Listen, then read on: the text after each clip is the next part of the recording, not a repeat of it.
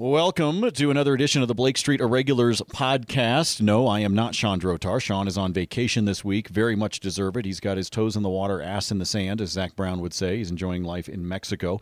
So Nate Lundy filling in for you, uh, and we get a chance to bring you the Blake Street Irregulars podcast, courtesy of our friends at Tap 14. That's the rooftop at Haters and Co. downtown. 1920 Blake Street is the address, but of course you know where it is. Uh, if you're going down to a game, doesn't matter if you're looking for a spot for before the game, a spot after the game, or maybe you're just looking for a happy hour spot. Maybe the Rockies are even on the road and you're just looking for a happy hour spot. I'm telling you, you need to, if you've not done it yet, check out Tap 14 on the rooftop at Haters and Co. It is an amazingly fun rooftop. And here's the thing they believe in Colorado. They believe in having 70 Colorado craft beers. They've got 100 different Colorado uh, uh, spirits available to you as well. So not only are you enjoying the great rooftop in the sunshine, uh, you can play cornhole while you're up there and all that, but you're going to be doing it while enjoying some of our great uh, beverages that the uh, state of Colorado produces. That's what Tap 14 is all about. So check them out. You can find them online at Tap 14. Spell out the word 14 uh, at tap14.com. They are the proud sponsor of the Blake Street Irregulars podcast. And uh, Shawn and I really appreciate them being a part of everything. How you doing, Ronnie? I'm doing well, Nate. How are you? You get a chance to st- step in with us and talk a little uh, Rockies. I know this is the big that. time. This is well, I don't know about big time, uh, but uh, you know, I mean, we're we're we're like one step above recording this on um, like uh, just one of those little portable things we had as a kid. Oh, there you go, like a little Fisher Price little recorder Yeah, thing. you know, Oh, the yeah. little like the little plastic microphone dude. You know, Yeah. little- like a and. Well, we all had one of those as a kid. Hey, Absolutely. I don't care where we're recording it. Let's talk about sweeping the uh, Giants. Going Yeah. into the weekend, um, my goal was what it always is, which is just win the series at home. Um, if you can, excuse me, if you can take two out of three, you're doing something right. Uh, instead, they sweep them. I think what first time since 02? Mm-hmm. Yeah, That they Run them at home. tw- Twenty-six to eight in run differential. Yeah, I mean they a- really spanked them. just amazing. Let's talk about a, uh, some key things that came out of that series aside from just the sweep. Um, first of all, uh, when you look at the run scoring, look at what's happening with this team. Um, can you pinpoint it, Ronnie, on any one thing, or is it just like, hey, this is a team that has offense, and we saw this weekend it came through? Well, Bud Black postgame has always talked about the combination of timely hitting, great pitching, and their bullpen has just been phenomenal. This is a team that is seven and zero now in one-run games, and their bullpen was. It's crazy that we're talking about this. Yeah, it is. because their bullpen was a major weakness last year. And now it's a major strength. Adam Ottavino, Greg Holland, nine for nine. Their uh, uh, one-run games that they're nailing down uh, are so crucial to them right now because the offense will come at some point, and and they are getting offense from players that they really didn't expect it from. Mark Reynolds has been hitting Yes. uh, uh, very very well this year so far, and so uh, guys like uh, Cargo. Troy, uh, uh, Trevor Trevor Story. Story have been struggling a little bit lately. They will come around eventually. This is going to be a dangerous team. So make this comparison for me because you know I've talked with uh, about this with a few people when it comes to the Rockies, and and this to me is the the frustrating thing I look at. Yes, the wins are there, and I'm happy that this team is sitting at 13 and six as they get ready to, to face the Nationals. We'll talk about that in a minute. But when I look at this team, here's my frustrating part: Cargo is hitting below 200 right now. I don't worry about Cargo. You know what I mean? Like I don't unless somebody comes back and says, "Hey, it actually turns out he's got a problem with his wrist." Like unless somebody were to tell me the reason he's struggling is injury, which is not which is not the case, uh, then I don't have I don't have an issue right now, right? Trevor Story is different. Trevor Story when I see him hitting below 200. Yes, I think ultimately it's he's going to come around. But he makes me nervous. When I see him um, going one for four, for example, in yesterday afternoon's game, he goes one for four, but he only faced like nine pitches or whatever it was. It's he's not having what we used to always love about about um, Todd Helton. He's not having what we loved with Helton, which are those quality at bats, where you know what, you might get me out, but I'm going to make you throw 10, 11 pitches to do it. yeah. And he's not like Cargo's still doing that. Cargo's still having some quality at bats, but Trevor is not. Trevor's having way too many at bats where he's only seeing two, three pitches and that's it. Um, and he's either striking out or he's you know flying out or whatever. There's uh, yes, I know that uh, you know a grand slam is a great thing, but he's it is the definition of feast or famine with him right now. It really is. Uh, second in the league in strikeouts right now. A lot of swings and whiffs. Mm-hmm. It's really gotten to the point now where, and I think Trevor has seen this. We've been talking to him post game about it. Is trying to uh, get back to the basics and the Mm-hmm. fundamentals, and really trying to hone back in on uh, making the pitcher throw a lot of pitches. That's what Helton was so good Yeah, at. Is Todd that, was the uh, best. he was the best at a pitch just on the outside that is kind of questionable. Just kind of poking it out as a foul ball, continuing the at bat, waiting for that pitch that he wants to see. He's he was it was like he was waiting for the pitcher to make a mistake. Absolutely. Or for the pitcher to align what he was going to throw with what Todd was expecting. Absolutely, and and this is the and that kind of reputation that you start to gain is really something that uh, it, it's on the pitcher's mind, and I think that's what Trevor needs to kind of get back to is getting back to fundamentals because he is very much a uh, swing for the fences type at bat every single time down, and that's not what the Rockies need right now from him. They need more consistency, and the strikeouts are killing them. And here's the thing: you brought it up a minute ago. If Parra and Reynolds were not doing what they're doing right now from a hitting perspective, uh, the the Rockies. I don't want to say they'd be in trouble, but this would be a completely different story that we're talking about. Uh, it, it, Trevor's woes would be so much more magnified. Like the fact that he's been moved down in the order to seventh.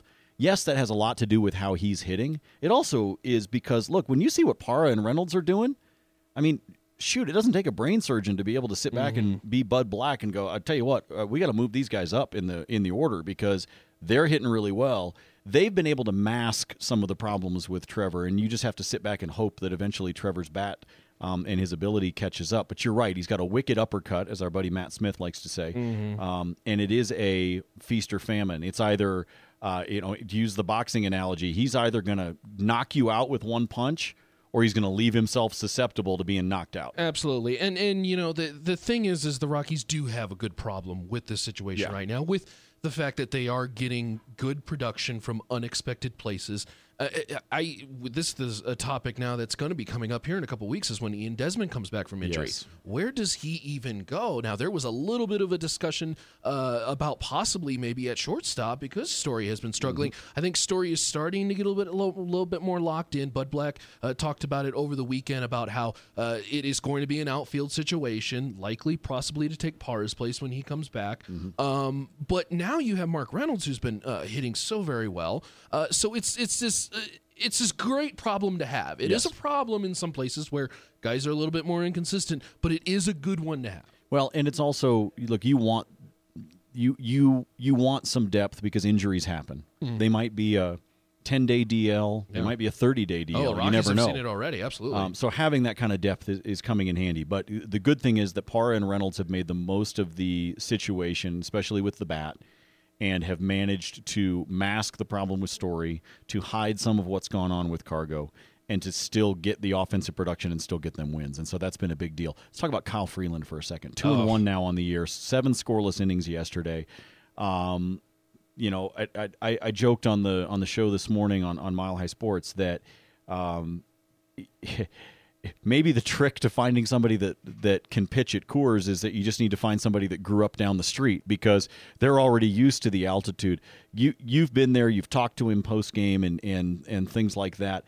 What's impressed you the most with Freeland? Uh, Freeland, it's like he's been there before. It's amazing. I mean, and and this may be the case of growing up locally through Thomas Jefferson, Evansville, now in Colorado. Uh, he's been working with the pitching coaches, knowing that he has to get better with each and every start. In between starts, previously they talked a lot about keeping the ball down. And that was a 12 big focus. 12 ground 12 outs. ground balls. He's fourth in the league right now in ground balls, drown, and outs. And uh, he really has improved a lot. And and this kind of goes back again to getting production where maybe you didn't expect. We didn't expect Antonio Senzatela to be this good. We didn't expect Kyle Freeland to hit the ground running and be this good. I mean, the Rockies now, and this is huge for them because of the fact that Jon Gray has been out with the toe injury. The, the guy who was supposed to be their workhorse and their ace they are getting good innings from him. Now, obviously, there's still a lot to work on. Yep. Uh, there's uh, still a lot of uh, uh, different situations that Freeland hasn't been put in, and he's going to struggle in those situations moving forward. But the fact that he's tackled the situations that he's been in right now, including some of the situations against the Dodgers, which I talked to him in extent in great length, is facing different pitchers, whether it be a lefty or righty, dangerous ones. He spoke highly of Yasiel Puig uh, and and trying to get him out. and he's been able to really kind of ace every test that he's seen so far. It's very positive for Colorado. So we've got that three game set now in the rearview mirror. So now let's look ahead. There's four games coming here with the Nationals. Mm-hmm. It starts tonight. As of when we're recording this podcast, they start the four game set tonight.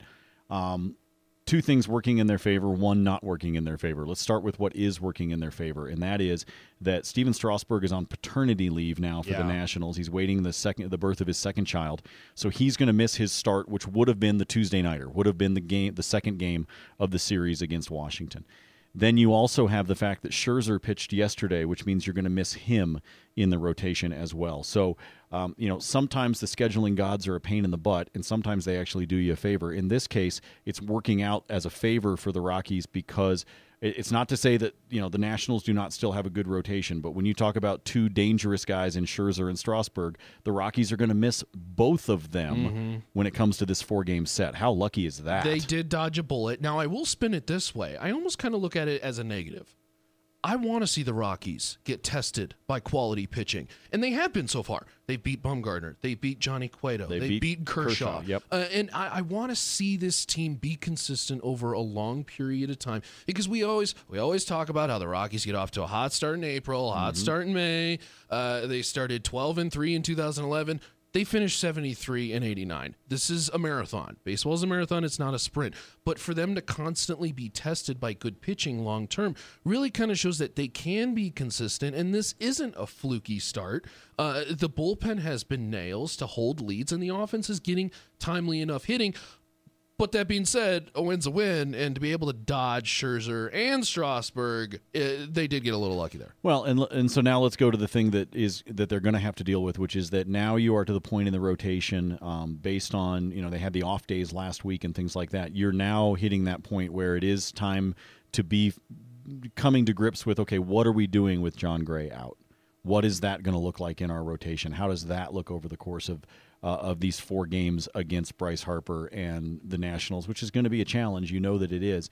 Um, but you know, not even great teams, good teams. You have to find a way through it. You have to say because you're going to have injuries, and guess what, Rockies fans? This is this isn't the only Jon Gray's DL stint.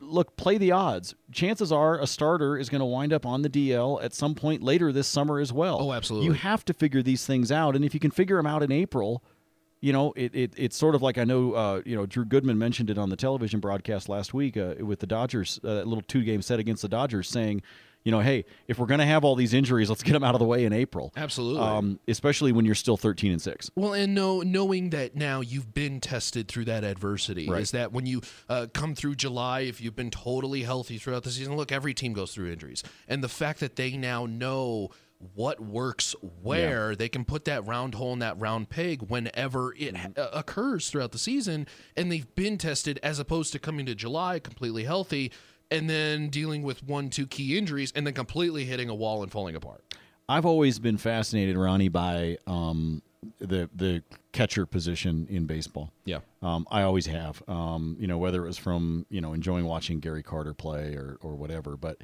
um, the other thing about having that rotation, or at least playing with the rotation a little bit, is to me, you're also finding out who who pairs up really well and who can help that particular pitcher because there are some young arms obviously mm-hmm. on this team who from a from a catching standpoint knows how to kind of settle them down knows knows what to do in different situations and then who can also wind up helping out when it's time to step up to the plate um, not just a defensive catcher but who what can you do from an offensive standpoint?